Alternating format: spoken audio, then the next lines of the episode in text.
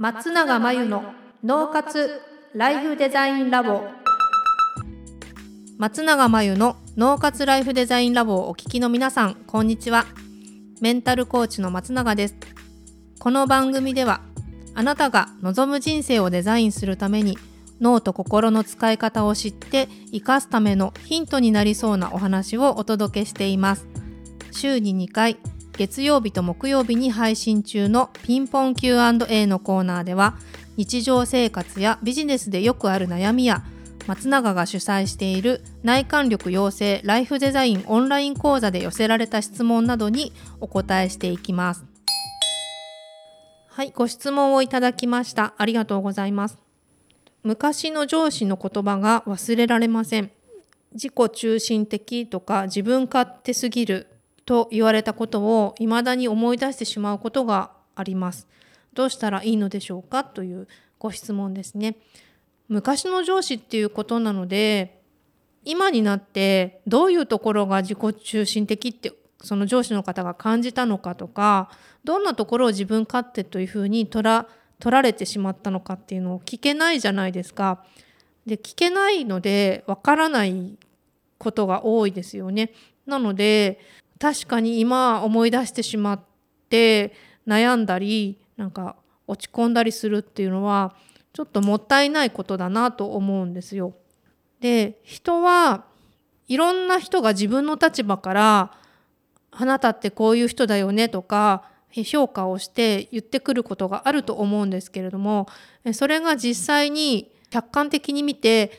合っている場合もあれば、その人のメガネで見てその人にとってそうだと言っている場合もあります。なので自分が自己中心的とか自分勝手というふうに解釈されてしまったのも、あくまでもその相手側の解釈であって、相手の認知が歪んでいる場合もあるわけです。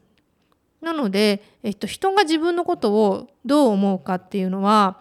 ひゃくパーセント コントロールはしきれないのですね。人はいろんなことを勝手に決めつけてくるというか、誰しもが自分の眼鏡で自分の基準で自分の物差しで相手のことを評価したり決めつけたりっていうことをしてしまったりするものなので、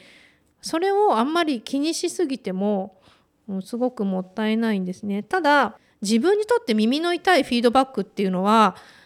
聞いた方がいいんです。あの聞く耳を持って耳が痛いけど聞いてそうなのかって言って気をつけたりするっていうのはすごく大事なことなので、なんか信頼関係ができている人に耳の痛いことでもいいからフィードバックを欲しいって言って聞いてみるのはね、すごく身のあることなんですけど、そうじゃない、もう会えない人とか確認できない人とか、もしくは相手にも問題がありそうな場合とかはあんまりそれを気にすることはないかなと思います。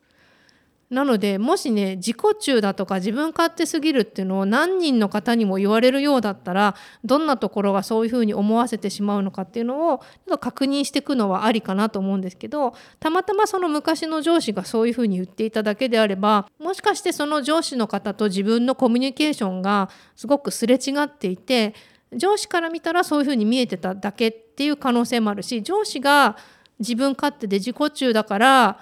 相手の行動を自分の思い通りにいかないことに対して自分勝手だとか自己中だとか言ってきてた可能性もあるので、まあ気にしなくていいものは気にしない。そして気にしなきゃいけないフィードバックは気にするんじゃなくて受け止めて、うん、考えてみるみたいな、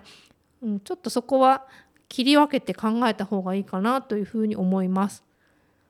ということでご質問をいただきありがとうございました。以上ピンポン キューアンドエー のコーナーでした。